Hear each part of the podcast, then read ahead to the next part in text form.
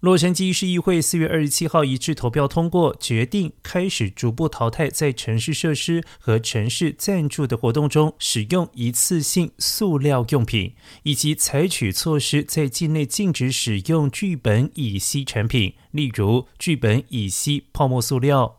市议员欧法若也是该动议的领导者之一，说。洛杉矶市未来没有塑料淘汰一次性塑料用品，在洛市已经进行多年。先是九年前通过塑料袋的禁令，之后是大约四年前通过需根据要求才提供吸管，去年则是在消费者要求之下才能够提供塑料器皿。洛市议会周三通过这一项动议之后，指示市检察长起草法令，在城市设施和城市财产活动中禁止使用一次性塑料瓶。